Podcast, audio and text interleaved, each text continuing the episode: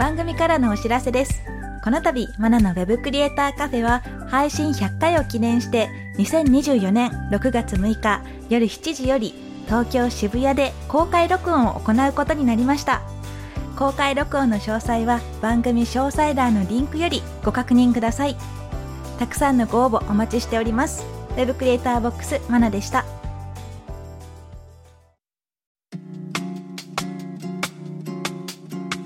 のウェブクリエイターカフェウ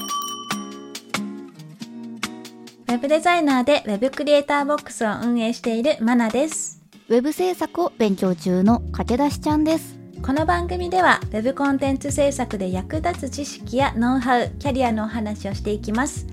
今回のテーマはバナーデザインの心得です。バナーデザインって言ったら本当に駆け出しのデザイナーは必ずするようなものなんですが、どんな印象でしょうか？心得ですか？え四大原則とかそういうあれではなくはい。マナさんから心得が聞けるの楽しみにしておりますはい。じゃあ、バナー制作の話、今日も楽しくしていきましょう。はいえまずですね、バナー制作の課題がありましたね。はい このお話をしていこうと思うんですが、覚えてますか？覚えておりますどんな印象でしたか？うわー ですね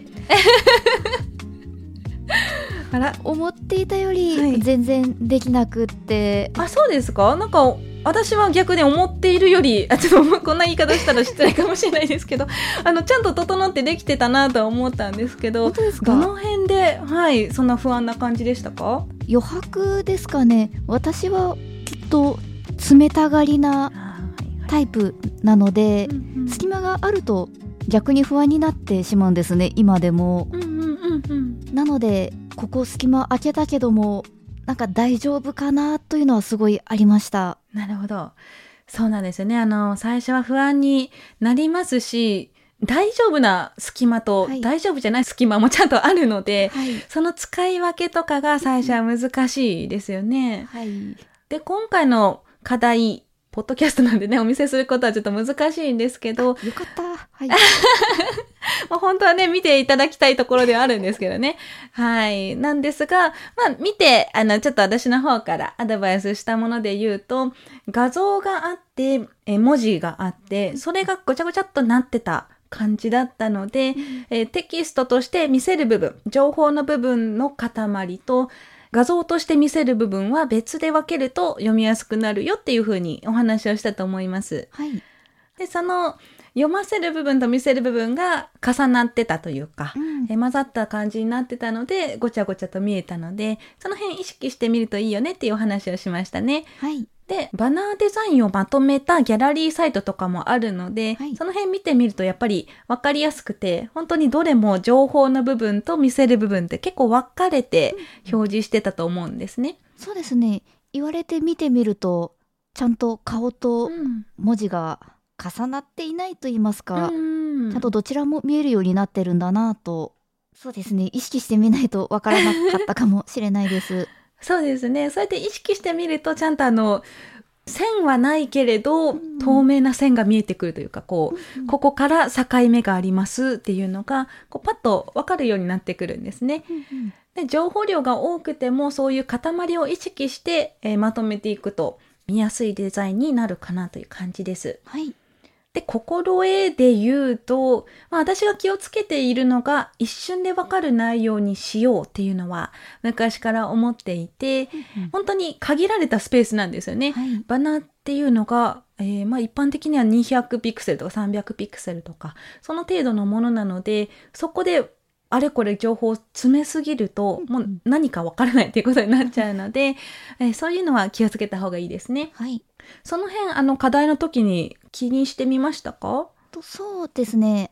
制作したバナーはなんとかアカデミー無料体験説明会開催みたいな感じだったと思うんですけれどもうんうんうん。無料を一番伝えたかったので、うん。確か無料の文字はかなり大きく取っていた記憶があります、えいいですね、いいですね。で、それが、あの、強く出てるのは良かったけれど、色が見づらかったっていう感じでしたよね。床と馴染んでいた。そう、背景にこう床のはい画像があったんですけど、うんそれと色が被ってたので、はい。あれっていう、こう結局大きくても見えづらいっていうことになってたのを注意しましょうっていう感じでお話ししましたね。はい。はい。なので、大きければ目立つわけではないので、はい。その辺、配色とか大きさとか、うんえー他に画像のあしらいだとか、はい。この辺を注意しないとちょっと難しいです。はい。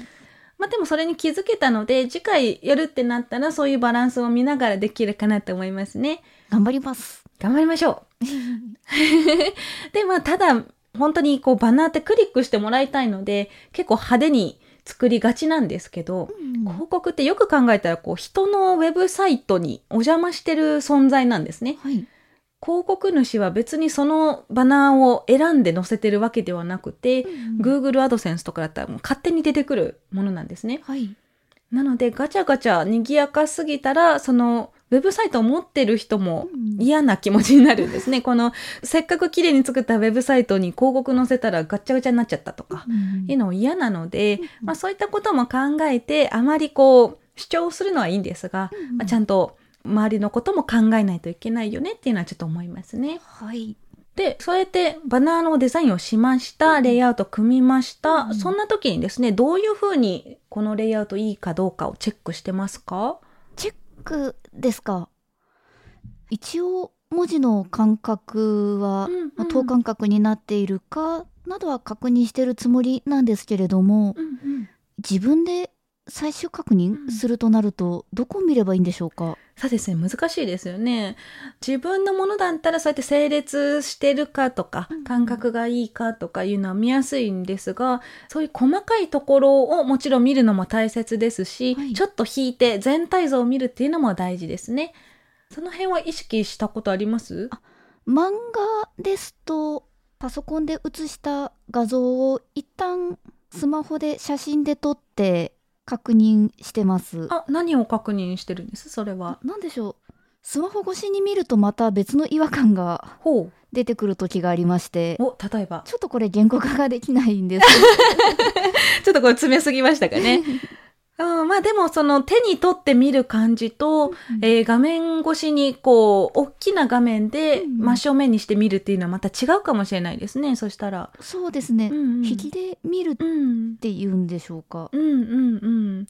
で漫画とかだったらこうスマホ前提なので、うん。手に取ってで目線を下にして見るので、えー真正面にして見る画像とまたちょっと違った角度になるのかもしれないですね。かもしれないですね。うんうんうんうん。なるほど。確かにその視点もありますね。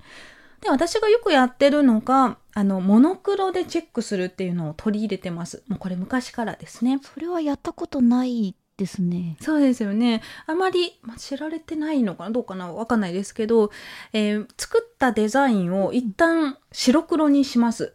まあ、これ、フォトショップとか、まあ、デザインツールだったら、そういった機能あると思うんですけど、はい。モノクロにしてみると、うん意外とこう文字と背景の画像とか背景の色が重なっていたりしてはあ読みづらくなってたりするんですね。はい。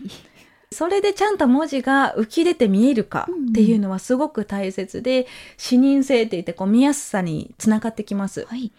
で、モノクロにしてみて、視線の流れがわからないと、うん結局色をつけた時余計わからなくなっちゃうので、うんそういったところはすごく大切です。はい。モノクロでチェックしてれば課題もうん。何か分かったかもしれないですね。そうだ。あの、背景色と文字が、はいあの、溶け込んでた。はい。そうなんですよ。そういうのが分かりやすくなるので、はい。ぜひぜひやってみてください。はい。で、あとはバナー制作で言うとですね、今回の課題だったら、うん正方形に近いようなバナーを一つ作るだけだったんですが、はい実際は本当にいろんなサイズ作るんですね。ウェブサイト見てても正方形だけじゃないはずなんですね。縦長のとか横長のとか、はい。やけに小さいのとか大きいのとか、うんうんはい、見たことあると思います。それ全部同じトンマナって言って、デザインのコンセプトが同じものをバリエーションに分けて、いろんなサイズで展開していくっていうのがよくあるやり方なんですね。はい。なので、サイズが違うからといって色を変えるとか、そういうのはできないので、うん最初にコンセプトを決定してからはいデザインに入らないとまたサイズによって全然違うものになってきてしまうので、うんうんその一番最初がやっぱり大切ですね。はいなので、まあ、デザイン一つ作るにしてもテーマを決めると、うんうん。何を見てほしい？どんな人に見てほしい？どういう順番で見てほしい？とか、うんうん。そういうのを考えておくといいですね。はい。そういうのを考えてやってみました？今回の課題。いえサイズが変わったらとかは全く考えてなかったです、うんうんうん。なるほどなるほど。色を考える時とかはどうでした？こうどんな人に見てほしいからこういう色にしたとかいうのありました？あターゲットはうん。想定してなかったですね、なるほどなるほど。使っていた画像の色にうんうん。なんでしょう色を見て映えるようなうん。色でしたり、うん。確か使った画像の人物の方に青があったような気がしたのではい。なんとかアカデミーにはその色を使ったうんうんうん。ぐらいしか考えてなかったです。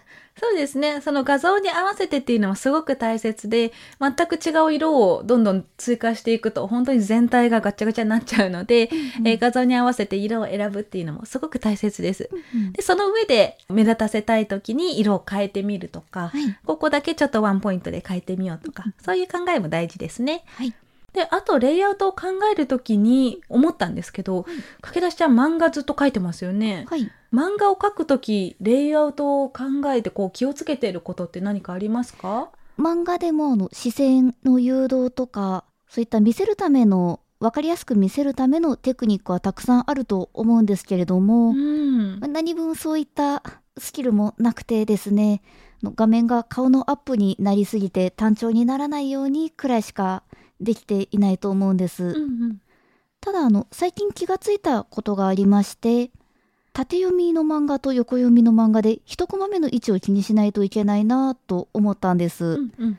テックアカデミーさんでも視線の誘導についてのカリキュラムがありましてグーテンベルグダイアグラムや Z 型ですね、あれれを見ていてどちらも起点が左上なんだなと思いましたうんうんうん。の少年誌とかあの横にペラペラめくるタイプの漫画ですと一コマ目が右上になることもうん。多いと思うんですけれどもうんそれそのままやってしまうとウェブ漫画でしたり縦読み漫画だとうん違和感が起こってしまう可能性があるんだなということに今更気づいてしまいました。なるほど。うまく描ける人は描けると思うんですけども、うん私は画力のテクニックはないのでそういったところを気をつけていきたいなと思いますうんうんうんうん。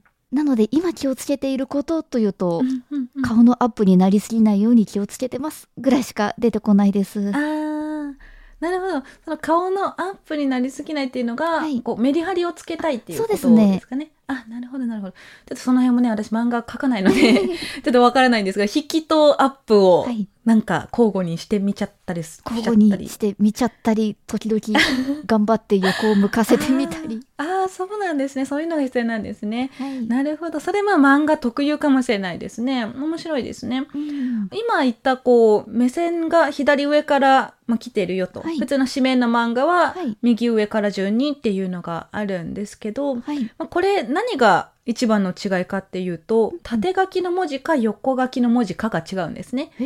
ウェブサイトだったら基本横書きなので、視線が一番左上から来やすいので、うんうんうん。よくあのウェブサイトのはい。一番左上にロゴがあると思うんですね。はい。はい、それもそれが理由で左上から順に見ていく。で Z 型とか F 型とか、うんうんうん。そういう形になってきます。はい。で縦書きのもの小説だとか、うん。日本の本とかですね、うんまあ、右上から読んでいくので、はい。まあ、そういうちょっと違う形本当に特殊なんですね。右上から右下にっていうのは本当日本だけだったと思うんですね。すごく特殊な読み方なので、うんうんうん。まあ、そういう違いに気づけたのですごいと思います。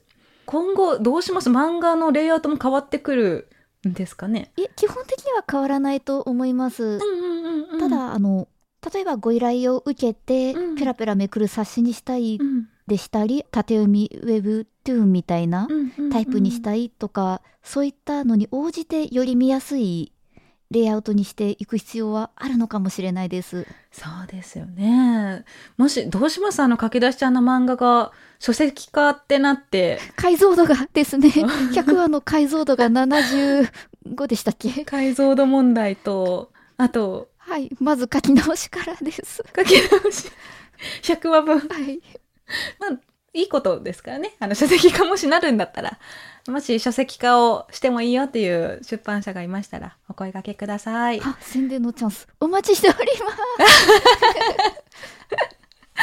じゃあ、えっと、デザインのお話に戻しまして、デザインの幅を広げたいっていう声は結構聞くと思うんですね。うんはい。どんなことをしてるとかありますか？そうですね。電車内とか駅の広告をうん。デザインを意識してみろというのは訓練校で言われてまして、うん。時々見ていたんですけれども、そうなると、駅の壁すべてが自分に消費しろ、買えと言ってきてるような気がして、ちょっと疲れてやめてしまいました。ただ、いろんなデザインを見て引き出しを増やそうというのはよく言われてますよね。うんうん。あとは模写ですかね、うん完成されたデザインをうんトレースすることによって体感的に余白の取り方や文字の配置が学べるとか学べないとか、まあ、時々議論の対象になってる気がしますね。うんうんでもですね あのパーツごとにトレースして組み合わせて作りましょうっていう講師が世の中にいるのは正直どうかと思いまして、お、教える側がそれ言っちゃまずいと思うんですよね。誰あの模写して個人情報ちょろっと変えただけのものを携えて営業なんて論外だと思うんですよ。とすみません 市場が挟まりました。何かあったんですかね？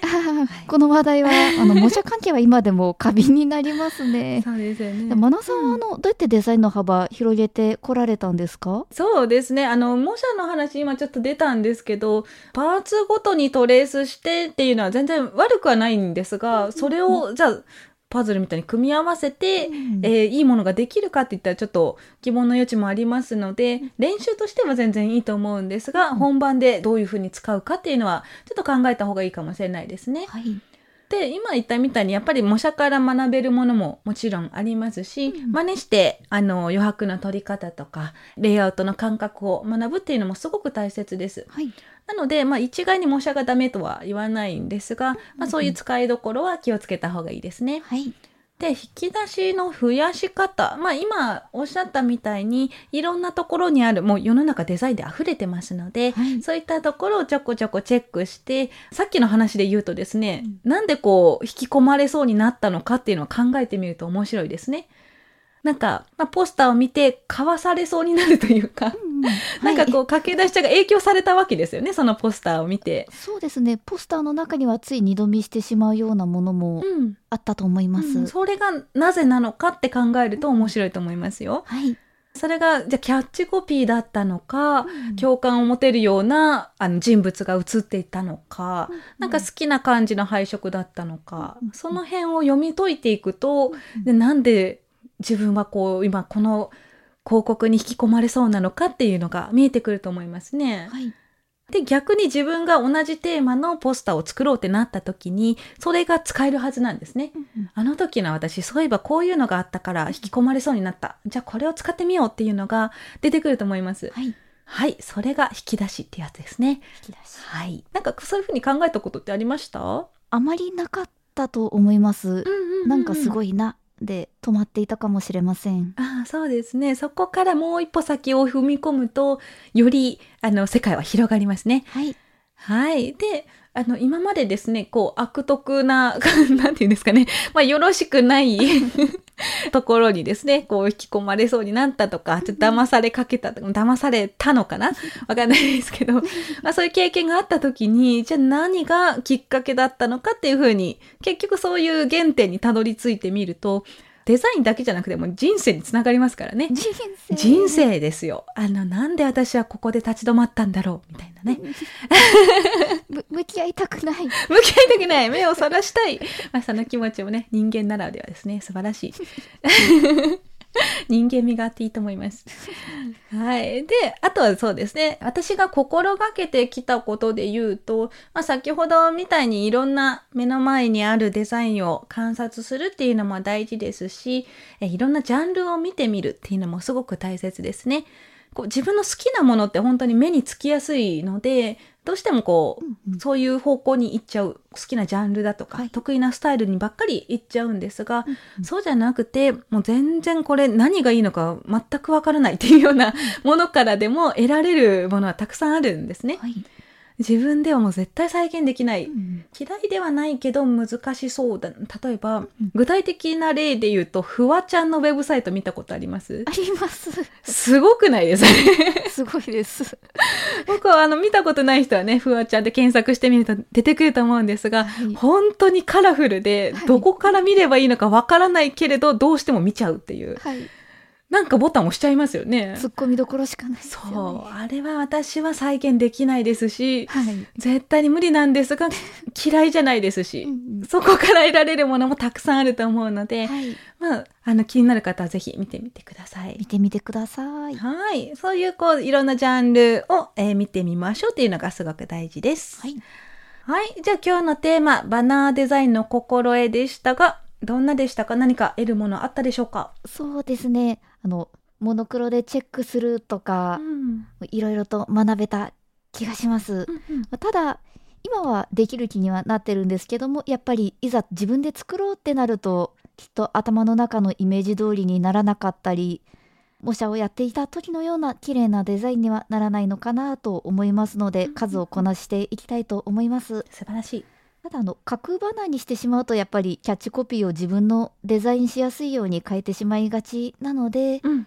こういった知識をインプットしつつ自分の思い通りにならない環境でアウトプットをこなすのもいいのかなと思いました、うんうん。テックアカデミーさんの課題もなかなかままならなかったですね。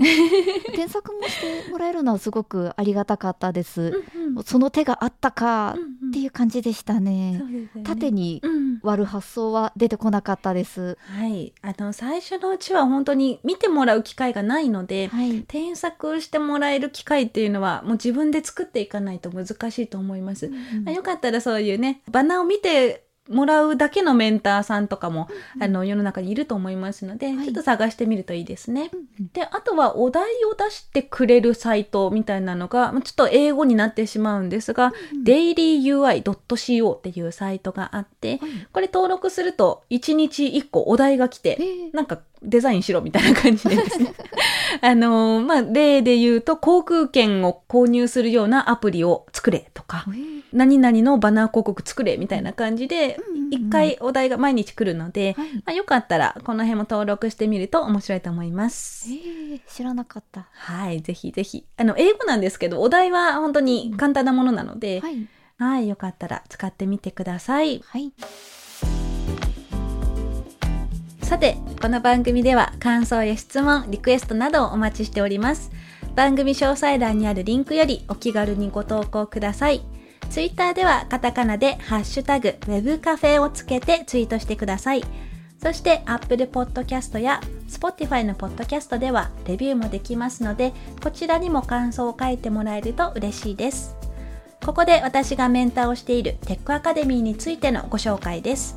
テックアカデミーは Web デザインやプログラミングをオンラインで学べるスクールです。現役エンジニアや現役デザイナーからマンツーマンで学ぶことができます。副業案件の提供を保証するテックアカデミーワークスもあるので、ぜひテックアカデミーと検索してチェックしてみてください。またお会いしましょう。Web クリエイターボックスマナーと駆け出しちゃんでした。